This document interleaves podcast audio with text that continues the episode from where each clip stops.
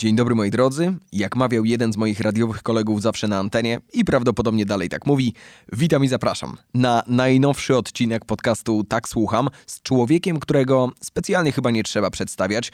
Oliwier Janiak wpadł porozmawiać przy okazji startu nowego formatu Power Couple, który będzie prowadził. Oliwier opowiada w rozmowie o swoich i początkach pracy w telewizji i o tym, jak zmieniło go te 20 lat pracy na antenie, co daje mu taka rzadko spotykana w branży umiejętność, czyli łączenia świata mediów i świata biznesu, ale także zdradza kilka smaczków, ciekawostek, jak na przykład to, skąd się wziął i czy nadal ma skórzany płaszcz, w którym prowadził pierwsze wydanie programu Co za tydzień 20 lat temu. Zapraszam na rozmowę.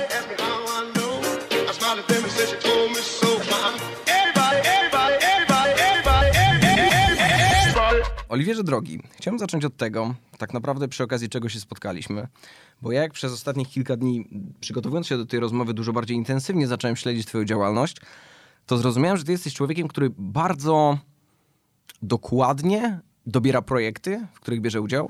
Ja tu widzę skrzywienie na twarzy, więc może za chwilę to zweryfikujemy. Raczej zastanowienie się, bo trudno jest o sobie samym myśleć w tych kategoriach. Ja myślę, że taki komfort dobierania projektów mają nieliczni. Myślę sobie o kolegach aktorach z górnej półki, o kolegach prezenterach z tak zwanej pierwszej ligi. Ja dobieram, albo przychodzą może, to jest lepsze określenie, do mnie projekty, które do mnie pasują. Pod względem mentalnym, estetycznym, jakościowym i pod względem dojrzałości. Czyli pewne rzeczy się pojawiają i zacząłem się z tym godzić. Pojawiają się w moim życiu wtedy, kiedy ja jestem na nie gotowy. Mhm. Kiedy moje doświadczenia zawodowe, życiowe trafiają na taką płaszczyznę, na taki grunt, że coś może wykiełkować z tego. I ostatnio mam takie poczucie bardzo. To też wynika z doświadczeń życiowych, z PESEL-u, że już nie masz takiego ciśnienia i że wszystko za wszelką cenę. I chyba takiego aspektu u mnie w życiu nigdy nie było. Ale ja myślę, że mam szczęście wielkie i do ludzi, których dane mi było poznawać do tej pory na swojej drodze i do takich momentów, w których się odnaleźliśmy. Mam okazję robić rzeczy, które po prostu sprawiają mi przyjemność.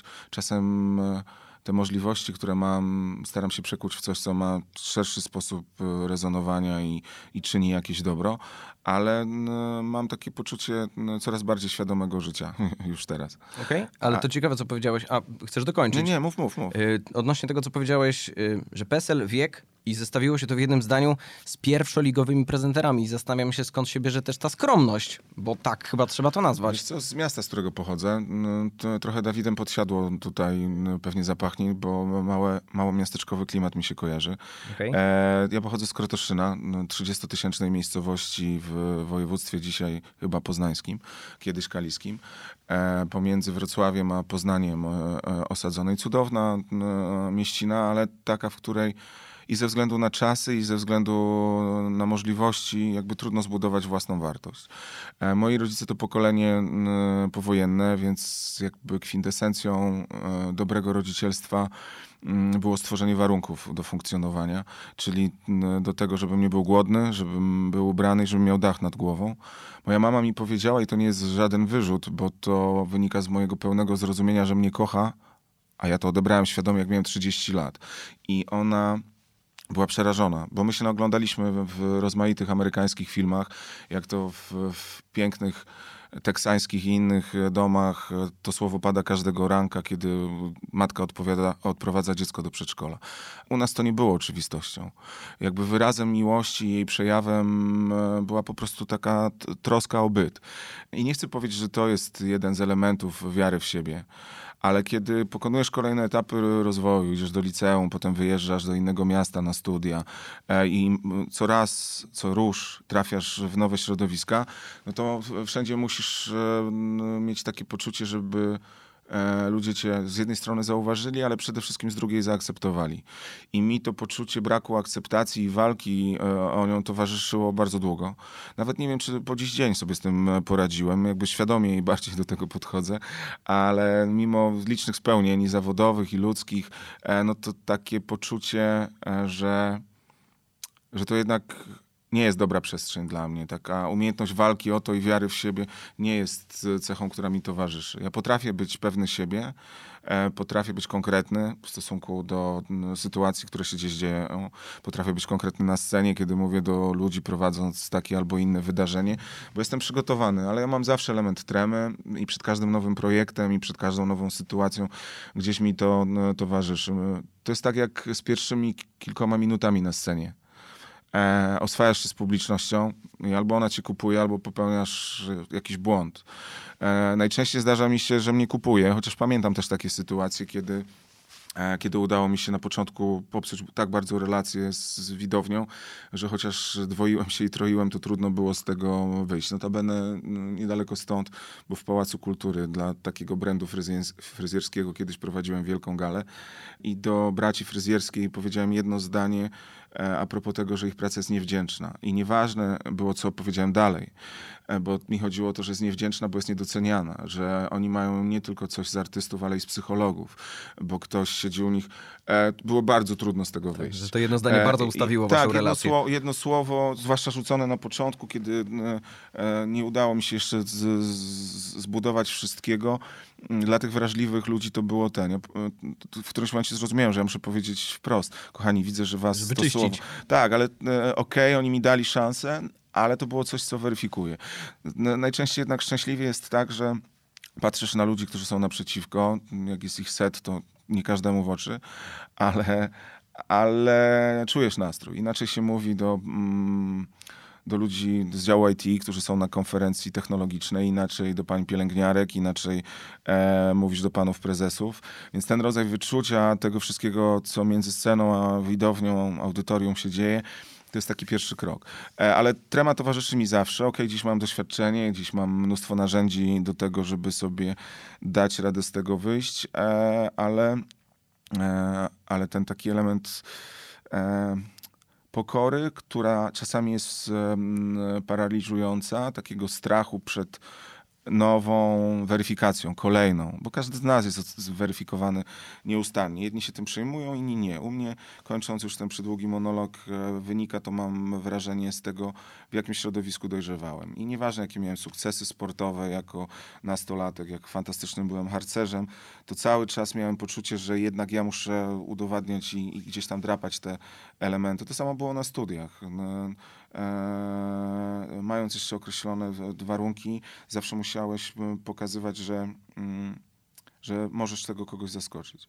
Jak wyżelowany chłopak w długich włosach, spiętych w kucyk, przychodzi na egzamin z prawa karnego, w garniturze, nie wiem, butelkowo-zielonym, w czasach, kiedy są tylko szare i granatowe, no to na dzień dobry startujesz z -10. Ale gdy się okazuje, że ten ktoś odpowiada płynnie, piękną polszczyzną i merytorycznie na pytania, które wylosował, no to wtedy już szybko przechodzisz do +10. Te elementy zaskoczenia i szoku gdzieś mi zawsze towarzyszyły, ale też takie poczucie lęku i konieczności sprawdzenia się. No, tak to mniej więcej wygląda z mojej perspektywy. Ale to ciekawa postawa, mówisz, względem tego, bo myślę sobie... Po pierwsze, to co mi wskoczyło w głowie, że gratuluję sukcesów sportowych i harcerskich. Druh Borowik przed tobą siedzi. Trzeci element, że styl zawsze przede wszystkim. Ale żeby on został zrozumiany, to myślę, że potrzebna jest przestrzeń, bo jednak to, co mówisz, okej, ktoś cię widzi, w pewien sposób ocenia. Nie da się 2 razy zrobić pierwszego wrażenia. Ja nie mówię o stylu nawet, bo to ty mówisz, tak go nazwałeś górnolotnie. Też nie wiem, jak wyglądała ta stylizacja, więc trochę ryzykuję. Ona była pewnie szalona z perspektywy czasu, natomiast no, każdy z nas dojrzewa pod każdym względem. Ostatnio nawet sobie myślałem, że ja dziś to ktoś zupełnie inny niż 17 lat temu, kiedy moja żona decydowała się wyjść za mnie za mąż, czy moja kobieta. I tak samo ona się zmieniła. Nie?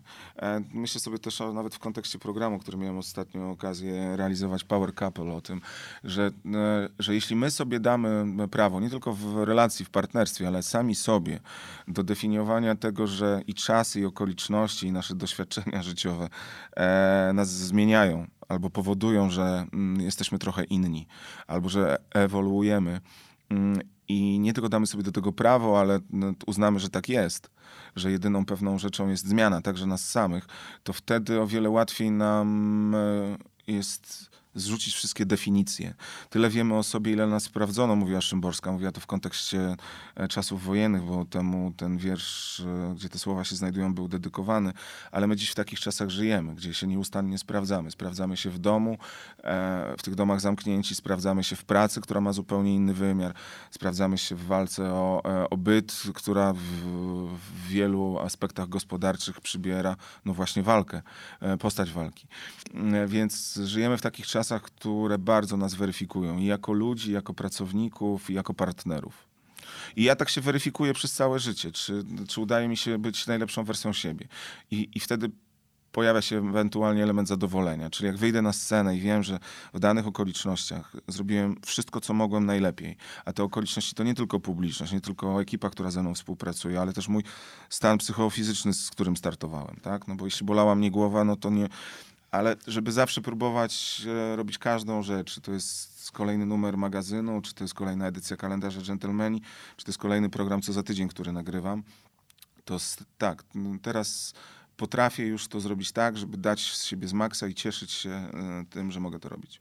To jakie w takim razie elementy muszą być spełnione, żebyś pojawił się w nowym projekcie? To trochę od czego zaczęliśmy. Wspomniałeś o Power Couple, a też jak patrzę na tą produkcję, no to jest to jedna z flagowych nowej ramówki, tak to nazywajmy otwarcie, a ty w międzyczasie realizowałeś bardzo dużo projektów takich, powiedziałbym, no może nie z pierwszych stron gazet, gdzieś tam na playerze, które się pojawiały, mniejszych, zdecydowanie bardziej na własnych zasadach i piję troszkę do tego, co sprawiło, że jednak zdecydowałeś się na taki format. Wiesz co, no bo to jest wymarzony format dla każdego prezentera, to po pierwsze.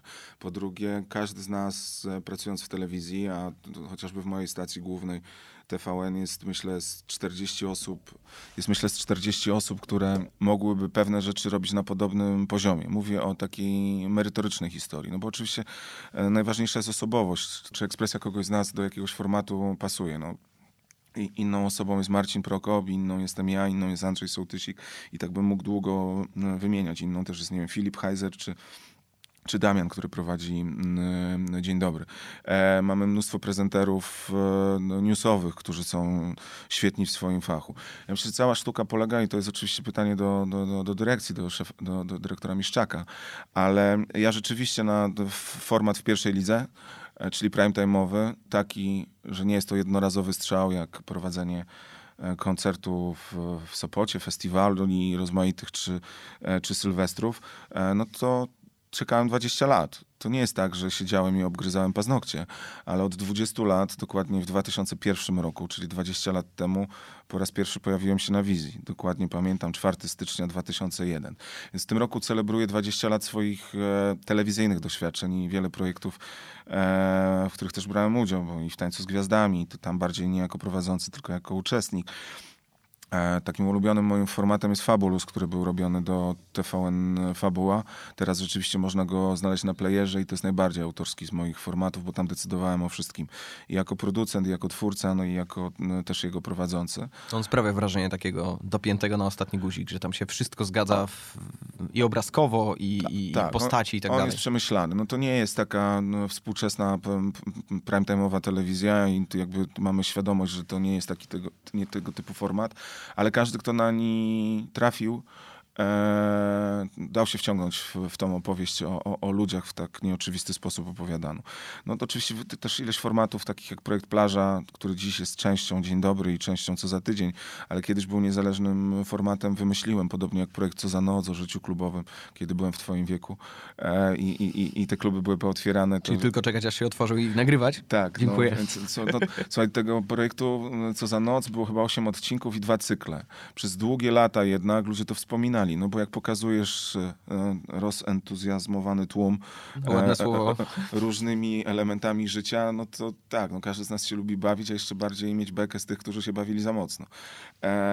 W każdym razie zwiedziliśmy całą Polskę, od Rzeszowa, Lublina i inne większe aglomeracje i życie nocne rzeczywiście tam wygląda inaczej. I wreszcie dostajesz szansę na coś, co jest wymarzoną sytuacją. Bo moje doświadczenia zawodowe i nie tylko te telewizyjne 20-letnie, ale w tym programie Power Couple Myślę, że o wiele bardziej moje doświadczenia estradowe się przydają, takie sceniczne, eventowe, wydarzeniowe, bo tam jest mnóstwo rzeczy, które się dzieją tu i teraz. I ty jako ktoś, kto zarządza emocjami, albo przynajmniej powinien je ukierunkowywać, albo je zauważać, musisz być bardzo czujny. Czujny na drugiego człowieka, na to, co się w jego oczach dzieje, na to, co on powiedział do swojej partnerki i co to tak naprawdę znaczy. Bo ty jako osoba, która jesteś najbliżej tych dwojga wykonujących określone zadania, czy w ogóle rozmawiających ze sobą, musisz te niuanse łapać. Opowiadam o tym po to, że ja mam poczucie, że ten format i propozycja, żeby go poprowadzić, przyszła do mnie w momencie, w którym ja jestem na niego gotowy. Czyli nie miałem już tych lęków, od których zaczęliśmy na samym początku, bo wiem, na co mnie stać. Wiem, że jak jestem w formie, jak jestem zdrowy, jestem wyspany, nieskacowany i przygotowany, to jestem w stanie bardzo wyczuć relacje pomiędzy ludźmi, bo tych rozmów, także tych długich w rozmaitych formatach odbyłem całkiem sporo.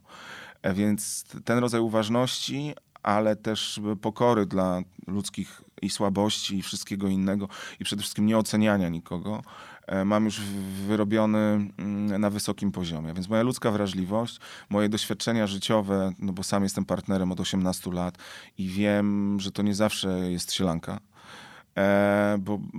Bo życie nie zawsze ma tylko jasne barwy.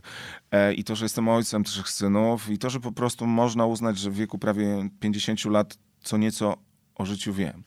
To te dwa aspekty, doświadczenie zawodowe i życiowe, sprawiły, że miałem poczucie, że to jest format dla mnie. Dostałem propozycję od produkcji, ja i moja żona, żebyśmy byli jedną z par, która weźmie udział w tym programie. To było jeszcze w grudniu. Wtedy był pomysł, że ten projekt jest realizowany w RPA. I dostaliśmy 2 odcinki do obejrzenia, żeby poczuć, co to za format. No, obejrzeliśmy to razem i było wiele pięknych momentów tam, wiele zaskoczeń, fajnej dramaturgii, no i też wiele pytań w naszych głowach się pojawiło. No okej, ale co my zrobimy z trójką dzieci na zdalnym nauczaniu? Mieszkamy co prawda w połączonych mieszkaniach z moją teściową, która jest schorowaną osobą, wciąż zdawać by się mogło w sile wieku, ale po różnych życiowych przejściach. No i nie zostawimy trójki dzieci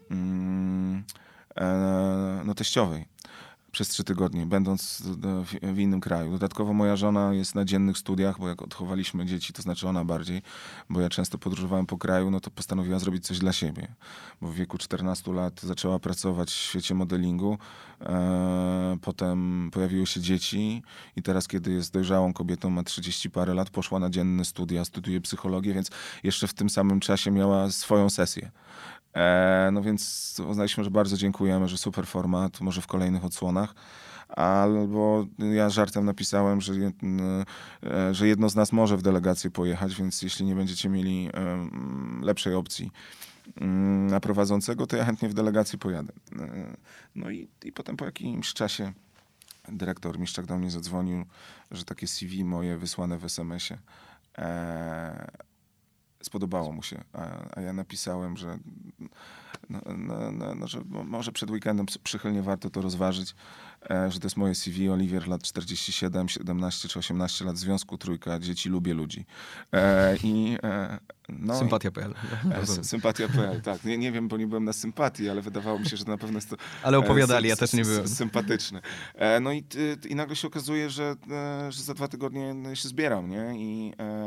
I nagle trafiasz do cudownej grupy ludzi, bo myśląc o cudownych ludziach, mam na uwadze nie tylko te 7 par, które bardzo pięknie się skleiły, co się rzadko zdarza, że pary, które mieszkają przez ileś tygodni ze sobą pod jednym dachem tak naprawdę, mają wiele części wspólnych, kuchnie, jadalnie i tak dalej, łapią taki rodzaj klimatu i to jest jeden aspekt.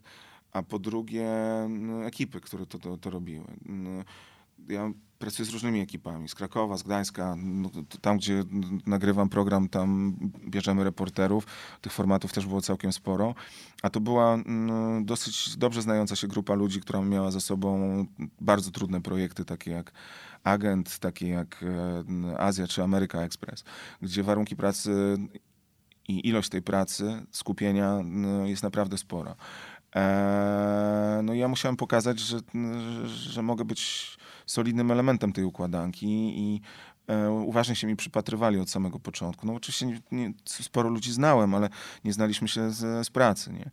I już drugi dzień pokazał, że oni się mogą czuć ze mną bezpiecznie, że to nie jest słabe ogniwo, że może być dobre albo lepsze, ale że nie dostarczy kłopotów, nie? Że nie będę ani się spóźniał na plan, bo różnie bywa. Bo różnie bywa, no, na przykład z kobietami, które potrzebują większej ilości czasu na dopieszczenie.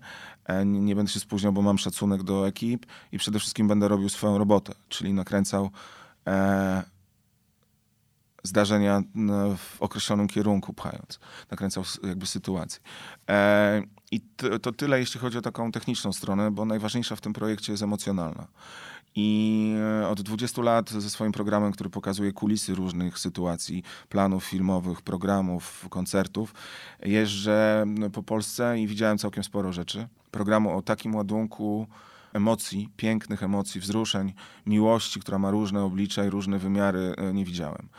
Oprócz tego to jest gigantyczna realizacja, tak? Tam jest kilkadziesiąt osób zaangażowanych w produkcję. To jest 10 odcinków, a tak naprawdę kilkanaście planów zdjęciowych, różnych form telewizyjnych, bo to nie jest tylko reality show, czyli podglądanie, podpatrywanie tych osób mniej lub bardziej prywatnie.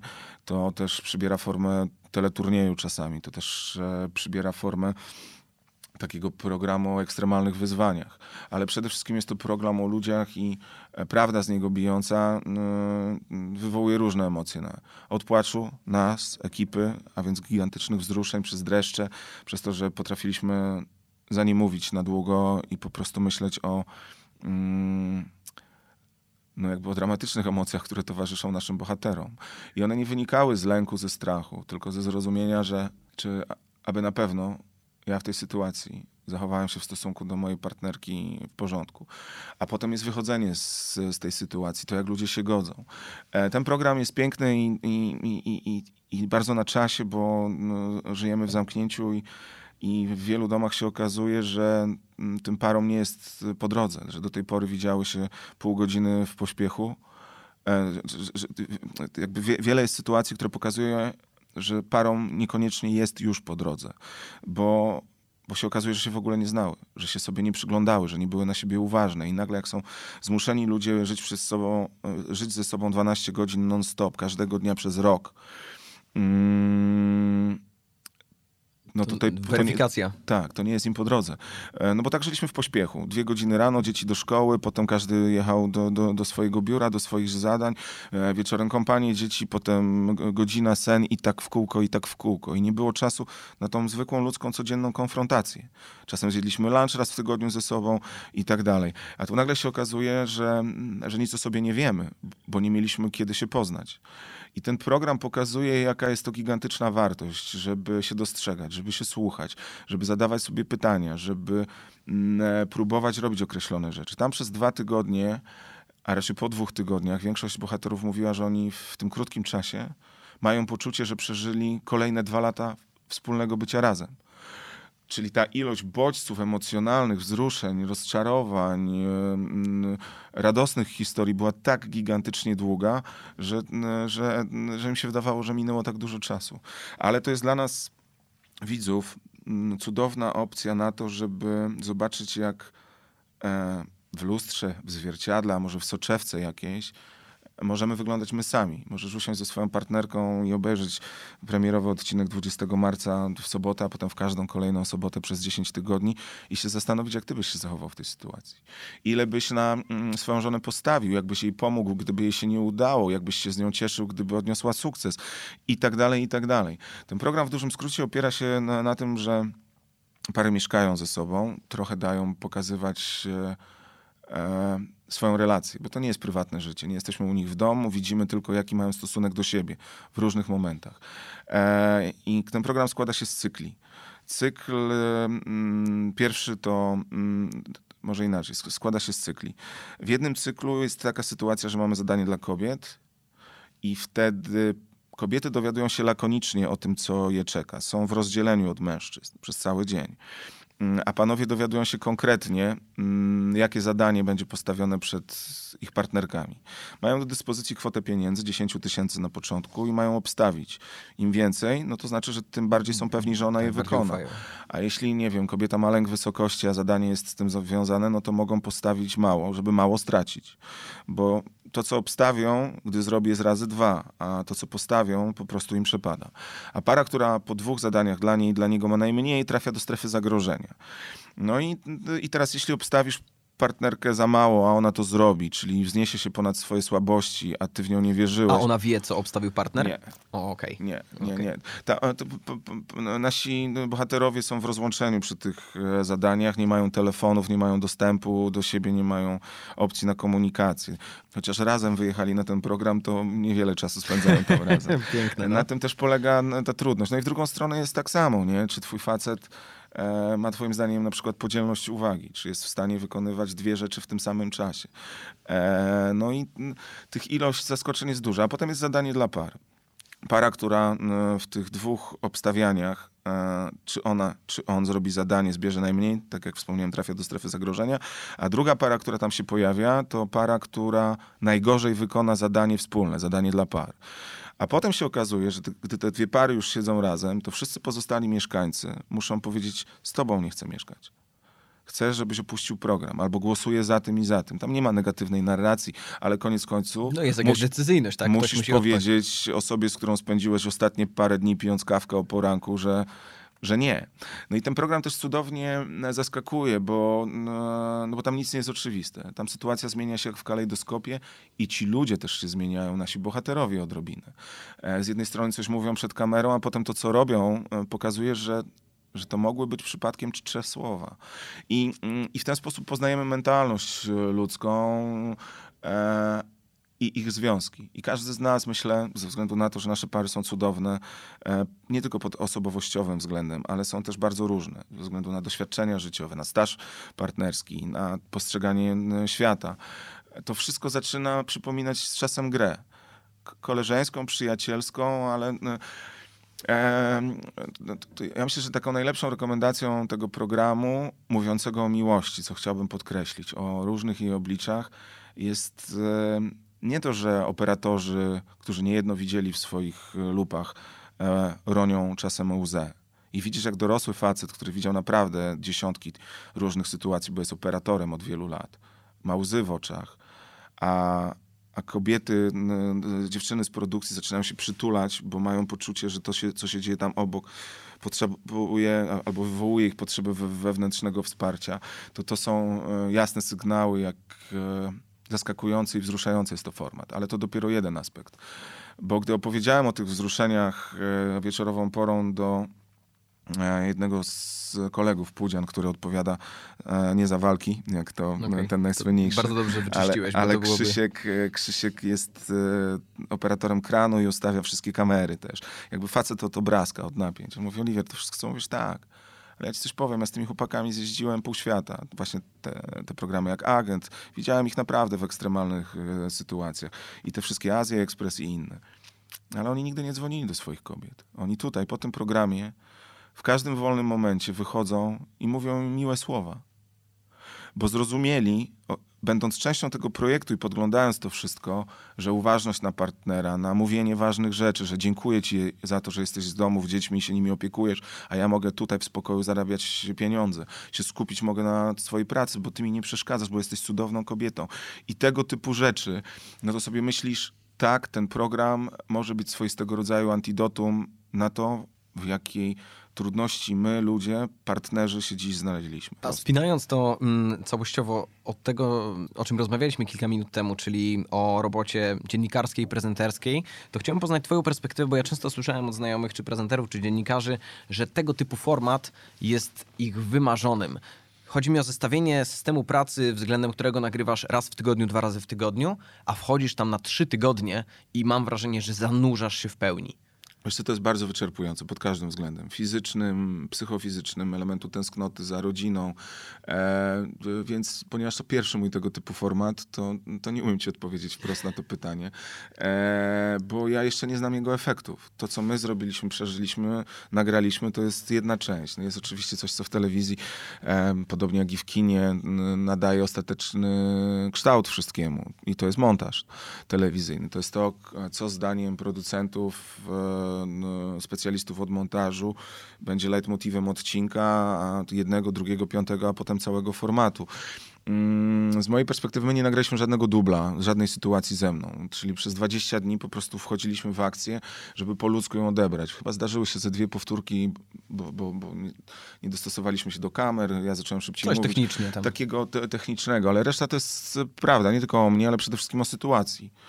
Ja jestem w życiu empatycznym człowiekiem. Mam wrażenie, że wrażliwym i jakby taki czujnym. Bardzo czujnym na to, co widzę u ludzi, co dostrzegam u ludzi, z którymi pracuję. Nie? Widzę, że koleżanka zmieniła kolor włosów, widzę, że kolega był barbera i ja im to mówię. No, bardzo cenna umiejętność.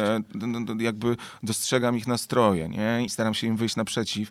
I ta moja cecha mogła być tutaj ujawniona. Nikt mi nie narzucił, że mam być, nie wiem, hardym, konsekwentnym tak, ale jakimś takim wyalienowanym od relacji człowiekiem. Więc ja jestem empatyczny i bohaterowie to poczuli. Oni wiedzieli, że jestem po ich stronie. Nie sądzę, że któryś mógł odczuć, że kibicuje komuś jednemu bardziej niż drugiemu. Chociaż każdy z nas swoje ludzkie sympatie ma oczywiście i ma też swoje obserwacje, ale ja byłem tam po to, żeby tych ludzi wspierać. Okay, no byłem jednoznaczny w decyzjach, no bo zasady poszczególnych konkurencji są jasno określone, ale jak widziałem, że zaczyna się konkurencja, bohaterka ma rozwiązany but, a nie ma jak się schylić, bo ma uprząż na sobie, no to pierwsze co robiłem, to i wiązałem buta, nie? Czekałem z butelką wody, kiedy wiedziałem, że zejdzie i będzie jej się chciało pić. I tak po ludzku bardzo staraliśmy się do tego wszystkiego podchodzić i choć chyba nie tak widzieli moją rolę najpierw producenci, to zrozumieli, że ja taki jestem i że wsadzanie mnie w jakieś inne ramy, zwłaszcza w tym formacie, który ma nieść dobrą energię, jest takim sygnałem, że my wszyscy tu jesteśmy po to, żeby być dla siebie życzliwi. Bo ilość trudnych momentów, zaskakujących, będzie i tak wystarczająco duża, żeby ten program był różnorodny pod względem emocji. Nie? Więc no, to tak mniej więcej wygląda. Myślę, że trudno będzie na montażu cokolwiek tutaj zepsuć, bo ilość prawdy, czyli tego, co w telewizji ludzie kochają najbardziej. Że możesz przyglądać się prawdziwym emocjom i prawdziwemu życiu. I że to rzeczywiście będzie coś na te czasy, co pokaże, że warto się postarać. To jest trochę tak, jak kiedyś było z urządzeniami AGD. Tak kiedyś też było z relacją. Czyli jak się popsuła pralka lata temu, to się po prostu naprawiało. Szukało się fachowca, przez jakiś czas prało się w rękach, ale potem ta pralka była naprawiona. I tak samo było z małżeństwami. No, były i społeczne, i ekonomiczne, i inne uwarunkowania, ale tych rozwodów nie było tyle. Nie tylko dlatego, że była presja rodziny, otoczenia i też sytuacji materialnej, ale tak było. Dziś o wiele łatwiej się podejmuje decyzję o rozstaniu, a o wiele trudniej o tym, żeby wykonać określony rodzaj pracy, żeby nad związkiem popracować. Wspomniałem o tym, że my się zmieniamy. I że ja pewnie jestem innym mężczyzną niż wtedy, kiedy moja żona się decydowała na to, żeby być ze mną. I ona też. I cudownie jest te zmiany przechodzić razem. I akceptować, dostrzegać, rozmawiać o nich i szukać, nawet nie chcę powiedzieć kompromisu, tylko no, szukać siebie w tym wszystkim nawzajem. No i myślę, że ten program pokazuje, że mimo tego, że coś nam się wspólnie nie udało, że się nie zrozumieliśmy, że nie udało nam się współpracować, to następnego dnia wstajemy i po prostu razem idziemy za rękę. Nie? Takie ładne zdanie mi moja producent napisała i ono było bardzo zasadne do dramatycznej sytuacji na planie, kiedy żegnałem się z uczestnikami po trudnych doświadczeniach I ona napisała, że pamiętaj, że poranek jest zawsze mądrzejszy od wieczora, nie? Że po prostu się prześpij z tym, nie? Nabierz dystansu, nie pozwól, żeby to, co dziś było twoją emocją, cię zdominowało i wpłynęło za bardzo na to, co tak naprawdę ta sytuacja znaczyła. Cudowna lekcja życia, cudowna lekcja obserwacji, cudowna lekcja tego, by nie oceniać. Obserwować i nie oceniać. I chyba też taką sugestię mam do widzów, nie? Żeby pozwólcie sobie to przeżyć, być częścią tej opowieści, ale nie pozwalajcie sobie na ocenianie. Myślę, że to szalenie ciekawe względem twojego podejścia, bo przygotowując się do tej rozmowy, w którymś z materiałów, nie wiem, czy to nie były jakieś tam rocznica, co za tydzień, ty powiedziałeś, że jak się ubierasz, to zawsze facet powinien, coś sparafrazuję, ale mniej więcej postaram się zachować sens, że facet powinien być tłem, passepartout dla swojej kobiety, więc myślę, że w kontekście tego programu to też ciekawe. No myślę, że to po ludzku trzeba. No, ja znam swoje miejsce w szeregu, to nie jest program o mnie tam. Ja nie chcę wychodzić na pierwszy plan, to jest program o ludzkich emocjach. I ja mogę stworzyć przytulną, ciepłą, pozytywną aurę, która będzie płaszczyzną, na której te emocje wybrzmią, tak? I że zauważy coś, co się zmienia. Jedna z bohaterek, bardzo wymagająca od siebie, wykonała zadanie i w ogóle się nie cieszyła. Ja pytam, dlaczego? Przecież zrobiłaś to. A ona miała żal, że pierwsza część zadania zbyt długo trwała, bo jest tak perfekcyjna. Piąte indywidualne zadanie być może i zobaczyłem po raz pierwszy szczery, radosny uśmiech. I mówię, Boże, wreszcie. Bądź zadowolona z siebie. Ten program też pokazuje jedną rzecz, nie wiem, czy za dużo nie zdradzę, ale pokazuje, a rozmawiamy w męskim gronie, że my jednak do kobiet mamy bardzo daleko. One są naprawdę silne, są wielozadaniowe, są wielopłaszczyznowe emocjonalnie. Potrafią szybko zmieniać front, Bo nie swoje nastawienie, ale zmieniać podejście do pewnych tematów, żeby być skutecznymi. Są o wiele bardziej odporne psychicznie i fizycznie. Janusz Leon Wiśniewski, nie pamiętam w której książce, kiedyś porównywał komórkę jajową do plemnika. I od tego pierwszego momentu, zaczął budować różnice w płciach. Kobiety nie są słabszą płcią, moim zdaniem, i ten program to pokazuje. Wiemy, skąd to powiedzenie a propos siły, energii i takiej samczej przewagi. No takiego czysto fizycznego postrzegania, nie? Tak, a ten program pokazuje, jak bardzo my potrzebujemy mądrych kobiet wokół siebie, jak one bardzo mogą zmienić funkcjonowanie w rodzinie szeroko pojętej. Że te dwa nawiasy, kobieta i mężczyzna, muszą w odpowiedniej proporcji być od siebie oddalone w jednym momencie, a w innej muszą być bliżej, żeby wszystko to, co pojemne i wartościowe, zawrzeć. I zacząłem od tej komórce, bo ona jest 360 razy większa, jajowa, nie? I dokładnie tak jest potem z każdym aspektem. Kobiety są bardziej odporne na ból, bardziej zaradne. To wynika też, faceci szli na wojnę i zadaniowo mieli, czy szli zbierać pożywienie do lasu, a kobiety w tym czasie chroniły dom, opiekowały się dziećmi, karmiły i jakby ogarniały wiele rzeczywistości. Czego nie widać. Tak, czego nie widać, co jest niezbędne, żeby było ciepło do domowego ogniska zachowane. A współczesne kobiety potrafią wiele różnych rzeczy. I to jest fajne patrzeć tam na różnych mężczyzn w różnym wieku, którzy mają różne pokłady odpowiedzialności, wrażliwości, atencji. Ale coś, co moim zdaniem jest najważniejsze, to uważność. Dlatego Power Couple, myślę, będzie hitem nie tylko tej ramówki TVN-u, ale będzie takim programem, o którym będziemy długo mówić. Ten format jest obecny w 23 krajach i bez względu na szerokość geograficzną, bez względu na to, w jakiej kulturze powstaje, o jakiej mentalności są tam ludzie, on jawi się jako niezwykle uniwersalny, bo ja oglądałem kilka wersji, meksykańską, izraelską, to jest izraelski format. Czy widziałeś swoich konkurentów, może nie tyle konkurentów, co odpowiedników za granicą? Tak, widziałem. Są bardzo różni faceci też w różnym wieku na tej pozycji prowadzącego, ale... No... A zawsze faceci? Znaczy, wiem, że 23 kraje, więc wszystkich nie widziałeś, ale... 6 czy 7 różnych wersji, oczywiście nie wszystkie odcinki, bo w wielu krajach jest kilka odsłon. Widziałem większości facetów, nie widziałem kobiet prowadzących. Te zadania i jakby sposób myślenia o ludzkiej psychice powstał w Izraelu. A wszyscy wiemy, jakie służby specjalne tam są. Najlepsze na świecie. To niech to będzie rekomendacja tego programu, jak bardzo sprofilowane są wyzwania emocjonalno-bytowe w tym formacie. I to jest jeden aspekt, a drugi, bo od niego zacząłem, bo on jest piękniejszy, że bez względu na kraj, bez względu na dobór osób, wszędzie to były lokalnie znane osoby, to takim mianownikiem i punktem wspólnym są uniwersalne elementy, nie? Czyli czułość, wrażliwość, otwartość, miłość wreszcie. Nie? Dlatego ten format jest tak popularny wszędzie indziej, a myślę, że to, co poczuliśmy, bo nawet ja nie mogę powiedzieć, że to, co udało nam się zrobić, bo to, co udało nam się zrobić, wynikało z energii tych par, z tego, jak oni są ze sobą, razem ze swoją kobietą, ze swoim mężczyzną, ale też ze sobą pomiędzy parami. I bardzo się cieszę na moment premiery. I jako człowiek, i jako widz, i jako ktoś, kto myśli, że fajnie jest próbować zmieniać świat na lepsze, a ten program ma taką szansę. To trzymajmy się dalej słowa format, bo ja gdzieś wyłapałem taki piękny cytat, znaczy piękny jak piękny, ale wydaje mi się, że on dużo otwiera. Edward Miszczak powiedział, że ty jesteś taką osobą, która łączy biznes i media. I teraz zastanawiam się po pierwsze, skąd się to bierze, a po drugie, co kluczowe, co to daje? Wiesz co, ja miałem ten przywilej, że jak trafiłem do stacji TVN, to trafiłem z castingu, żeby prowadzić jakiś program. Ale ten program się nie wydarzył albo nie miał kontynuacji, a jako ktoś, kto był po studiach, mówiłem w paru językach, już pracowałem w agencji reklamowej. Dostałem od Mariusza Waltera, prezesa i założyciela, jednego z założycieli TVN, propozycję, żebym zaczął pracować na razie w biurze reklamy.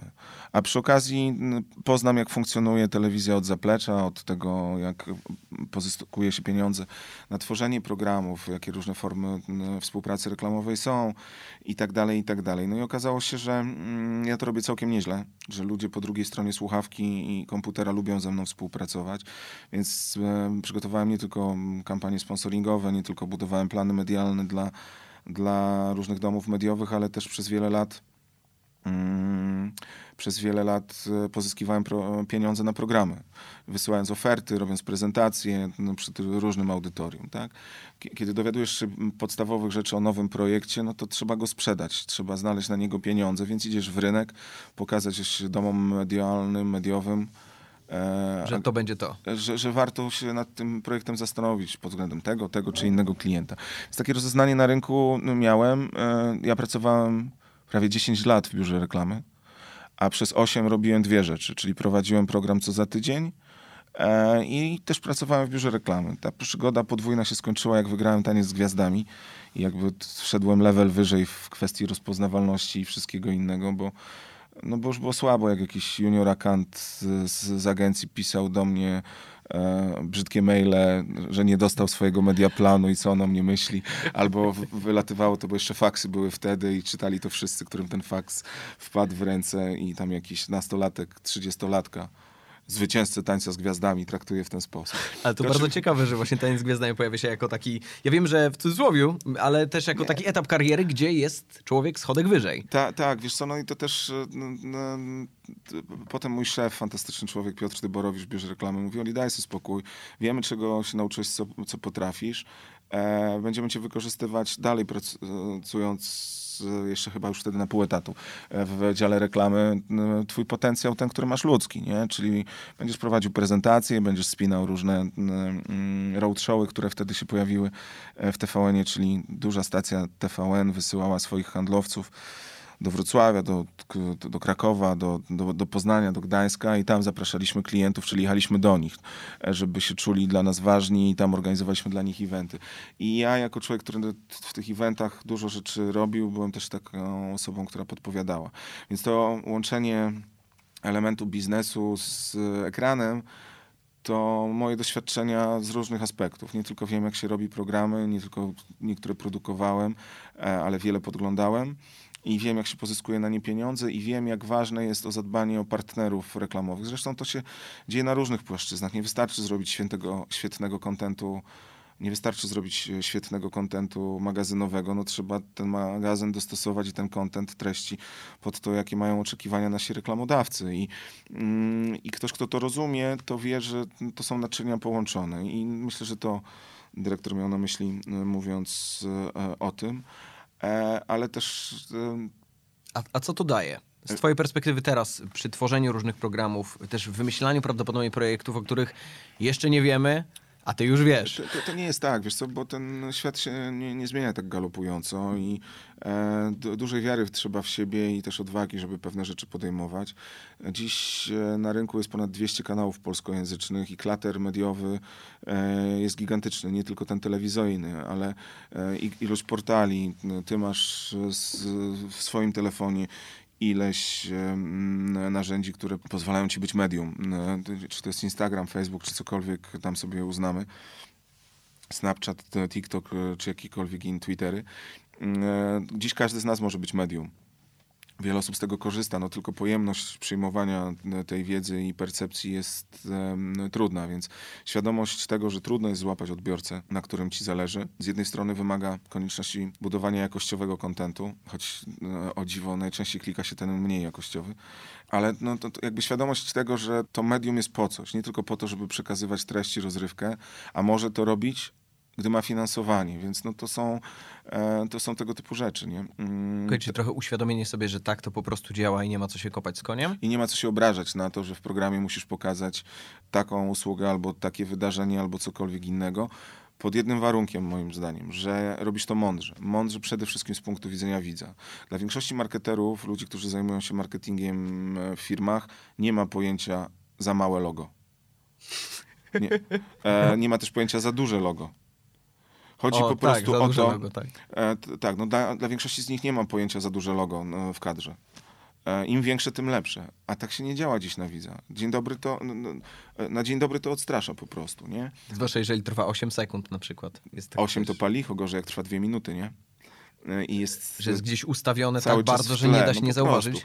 Więc jeśli te połączone naczynia, czyli konieczność zarabiania na to, żeby budować i kreować content, tworzyć, się wiążą ze sobą, to jest oczywista oczywistość i tak jest. Ważniejsze jest jednak moim zdaniem, żeby pomyśleć o tym, co jest pomiędzy, czyli o widzu. W ten sposób mu zaprezentować usługę, towar czy całą resztę, żeby on to zapamiętał, przyjął, zaakceptował, a nie czuł się tym zarzucony.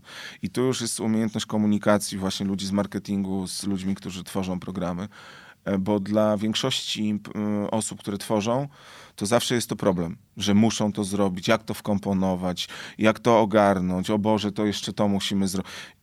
Żeby to robić w naturalny, przemyślany i wcześniej zaakceptowany sposób. Nie? Czyli po prostu daleko uciekać od tej ściemy, że, bo często mam takie wrażenie, że po prostu udaje się, że tego nie ma. Tak, że tu stoi cokolwiek by to nie było. Od telefonu przez przyprawy dobrze wiemy, że lokować można wszystko, czy po prostu nie udawać, że tego nie ma. Tylko jasno powiedzieć, kochani, partnerem programu jest i dzięki temu to oglądamy. Tak, to masz też różne formy, nie? No masz klasyczny product placement, masz blachy sponsorskie i można by długo wyliczać. To samo dotyczy, nie wiem, ludzi, którzy żyją z Instagrama, czy zarabiają na Instagramie i jasno komunikują ci więksi gracze, że posłuchajcie, no, większość kontentu dajemy wam za darmo, chcecie być częścią naszego życia, macie, ale pozwólcie nam też od czasu do czasu coś, z czym jesteśmy w zgodzie i możemy się podpisać, żebyśmy zrobili to komercyjnie. Myślę, że trzeba to po prostu zrozumieć, nie będąc odbiorcą. Zerkam w notatki, mam jeszcze jeden. Ja na zegarek hasło. Niestety. Więc... Bardzo dobrze, za chwilę kończymy i postawimy kropkę, ale muszę zapytać, czy masz jeszcze gdzieś, bo krążą różne legendy dotyczące twojej szafy, kultowy, nie bójmy się tego słowa, skórzany płaszcz z pierwszego wydania co za tydzień? Chyba mam, wiesz? Chyba mam. To w ogóle jest chyba płaszcz kupiłem, właśnie śmiesznie, bo chyba wczoraj jechałem na Mokotów i... W tym płaszczu? Nie. No już myślałem. Mam nadzieję, że mi się w niego zmieścił, chociaż myślę, że mam go. Nie, wiem, przekazałem go mojemu bratu później, lata temu. Myślę, że musi mieć u siebie w domu w Krotoszynie. Pamiętam, bo zabawna historia, bo nie dalej jak wczoraj jechałem na Mokotów i przejeżdżałem obok sklepu, w którym go kupiłem. Się śmiałem, że ten sklep jeszcze tam jest. Bo to było 20 parę lat temu. No. Pamiętam, że oszczędzałem z 2 wypłat, żeby sobie go kupić. On nie był jakoś turbo drogi, ale skórzany płaszcz to była wymarzona historia. Zapomniałem, jak ta firma się nazywała. Na T, taka telefa. Ale myślę sobie, że musiał być dla ciebie piekielnie ważny, jeżeli właśnie w niego ubrałeś się na pierwszy program. Bo myślę, że w głowie prezentera to jest takie, że ten pierwszy ma być dopracowany, tam nie będzie błędu. Nie jestem, pamiętam, że byłem zestresowany i tak naprawdę byłem turbo zestresowany. Większość ekip, które ze mną pracowały na początku, raczej miło tej współpracy nie wspominają, bo Uczyłem się wtedy na pamięć rzeczy, które napisała mi jedna albo druga producentka, czyli te zapowiedzi. Jak się uczysz na pamięć, a nie myślisz, to jak ci wypadnie jedno słowo, no to następuje blokada i trzeba zacząć od nowa. Więc przez długi czas ta ilość dubli była naprawdę spora. I coś, co mogło trwać 2 godziny, trwało 6, a tego żaden operator i dźwiękowiec nie lubi. Za to dziś lubią ze mną pracować bardzo, bo jadę za chwilę na program, dlatego zerkałem na zegarek i między wierszami dałem ci znać, że za chwilę trzeba kończyć, no bo wiedzą, że jak mamy sprzyjające warunki, czyli na nikogo nie musimy czekać, to ja jestem w stanie nagrać program 6 rozmów w godzinę. I chyba mój rekord świata to jest nagranie programu, nasz rekord, w 35 minut. Po prostu stawałem, nie było dubla, następna zapowiedź, następna, zmienialiśmy tylko tła, 4 rozmowy i po 30 paru minutach byliśmy po programie. Oczywiście nikt z nas nie idzie na tempo, idziemy na jakość. Nikt z nas ale nie jeżeli można... No to po prostu w ten sposób. Ale no, wróciliśmy do tego, co jest doświadczeniem i wiarą w siebie, no bo... Jak nie wierzysz w siebie i nie znasz przestrzeni, no to uczysz się na pamięć. Jak nie wierzysz w siebie, to jedno zapomniane słowo powoduje, że zaczynasz się denerwować, a wtedy jeszcze gorzej ci idzie. I to jest coś takiego, z czym walczysz cały czas. No. Gdzieś to z tyłu głowy masz. Jak masz słabszy dzień, to musisz wstać i powiedzieć sobie, ej, dzisiaj chcę to zrobić o wiele lepiej niż wczoraj. Nie? Z jednej strony moment, w którym uwierzymy, że umiemy wszystko, że jesteśmy zajebiści, jest momentem końca, pierwszym. Z drugiej niewiara w siebie też jest i myślę, że każdy z nas jest inny. Żeby było jasne, ja mówię ze swojej perspektywy. Faceta, który wyjechał z małego miasta, a dziś ma okazję robić rzeczy, o których nigdy by nawet wcześniej nie marzył. Chociaż moi koledzy ze studiów wspominają, że ja powiedziałem kiedyś, że bardzo chciałbym pracować w telewizji. No i wreszcie jest zawsze pytanie, jak to wykorzystujesz, nie? Co z tego dobrego można zrobić. A dziś w tym świecie można zrobić bardzo dużo. Na przykład wczoraj Filip Hajzer na swoim Instagramie opublikował opis sytuacji 96-letniej kobiety, którą ktoś na wnuczkę, czy mniej lub bardziej w ten sposób ograbił z oszczędności życia. To było 10 000 złotych, która ta pani przez 11 lat zbierała po 70 złotych co miesiąc. No i piękna rzecz. Filip, wykorzystując swoje zasięgi, zresztą nie po raz pierwszy, od wczoraj zebrał już chyba 150 000. Sam wpłacałem hajs też tam. No bo to są tego typu rzeczy. Nie? Ja przez 10 lat robiłem, w tym roku ubiegłym też wróciliśmy do tego, bo wiadomo, jaka jest sytuacja rozmaitych fundacji. Przez wiele lat robiłem kalendarz Gentlemani, czyli moje doświadczenia, nie tylko te telewizyjne, nie tylko te magazynowe i nie tylko z ludźmi, których poznałem przez ten czas, bohaterami kalendarza, no wykorzystywaliśmy do tego, żeby zrobić coś dobrego, żeby moje umiejętności produkcyjno-organizacyjne, te, o które pytałeś, też realizacyjne, przekuć na jakieś dobre działania. Prawie 10 milionów złotych przez te lata przekazaliśmy różnym fundacjom. No, pięknie. Więc i wróciliśmy do tego po latach, no bo sytuacja wielu fundacji jest po prostu straszna. Nie można kwestować, nie można organizować wydarzeń. No, mamy taką sytuację, jak robiłem Power Couple, dostałem od prezes fundacji Dom Aniołów Stróżów info, że dostali swoje 100 000 z akcji i powiedziała, że to jest jedna piękna wiadomość, a druga to jest taka, że dostali wreszcie zgodę, żeby dzieci wrzuciły wreszcie do ośrodków. A Dom Aniołów Stróżów to są chyba 3 odsłony takiej placówki w Katowicach i okolicach, gdzie dzieciaki, które co prawda mają domy, może inaczej, dzieciaki, które mają rodziców, ale nie mają domu, przychodzą po szkole, tam jedzą obiad, tam w tych placówkach odrabiają lekcje, tam są ludzie, którzy się nimi zajmują, których ich lekcje, życie, emocje interesują. I dopiero do domu, w cudzysłowie domu, wracają na noc. Tam się po prostu uczą życia. I w październiku zamknęli te miejsca. I te dzieci nie miały się gdzie podziać. Nie jadły ciepłych posiłków, uczyły się na klatkach schodowych. Streetworkerzy tam przychodzili, no bo oni nawet nie mieli ani telefonów i w grupach 5-osobowych, bo do tylu się odrabiali lekcje przez cały dzień. I wtedy masz ciarki na ciele, no bo wiesz, że to coś, co ty robisz przez 2 miesiące, załatwiając drukarnię, papier, spoty, namawiając bohaterów, ma taki sens, że oni się będą mogli spotkać i że ten dach już nie cieknie, bo dostali pieniądze, nie? I wtedy tak naprawdę to moje poczucie spełnienia jako człowieka, który ma szansę w życiu robić to, co kocha, czyli poznawać ludzi, czyli poznawać miejsca, i ma poczucie spełnienia. Mam zdrowe dzieci, szczęśliwą rodzinę i to jest ten moment, w którym ja mogę powiedzieć dziękuję, nie? Bo wszystko to, co mi jest dane, staram się przekuć na to, żeby ktoś inny miał więcej. I mam takie poczucie i to mi daje spokój w moim spaniu, że i w wypoczynku, i w patrzeniu w lustro, że ja w swoim życiu zarobiłem więcej dla innych niż dla siebie. I uważam, że to jest okej. Po tych wszystkich historiach powiedz mi, czego ci życzyć? Zdrowia. Tak? Tak. Myślę, że to jest jedyna rzecz, która dziś jest taką, która ma znaczenie.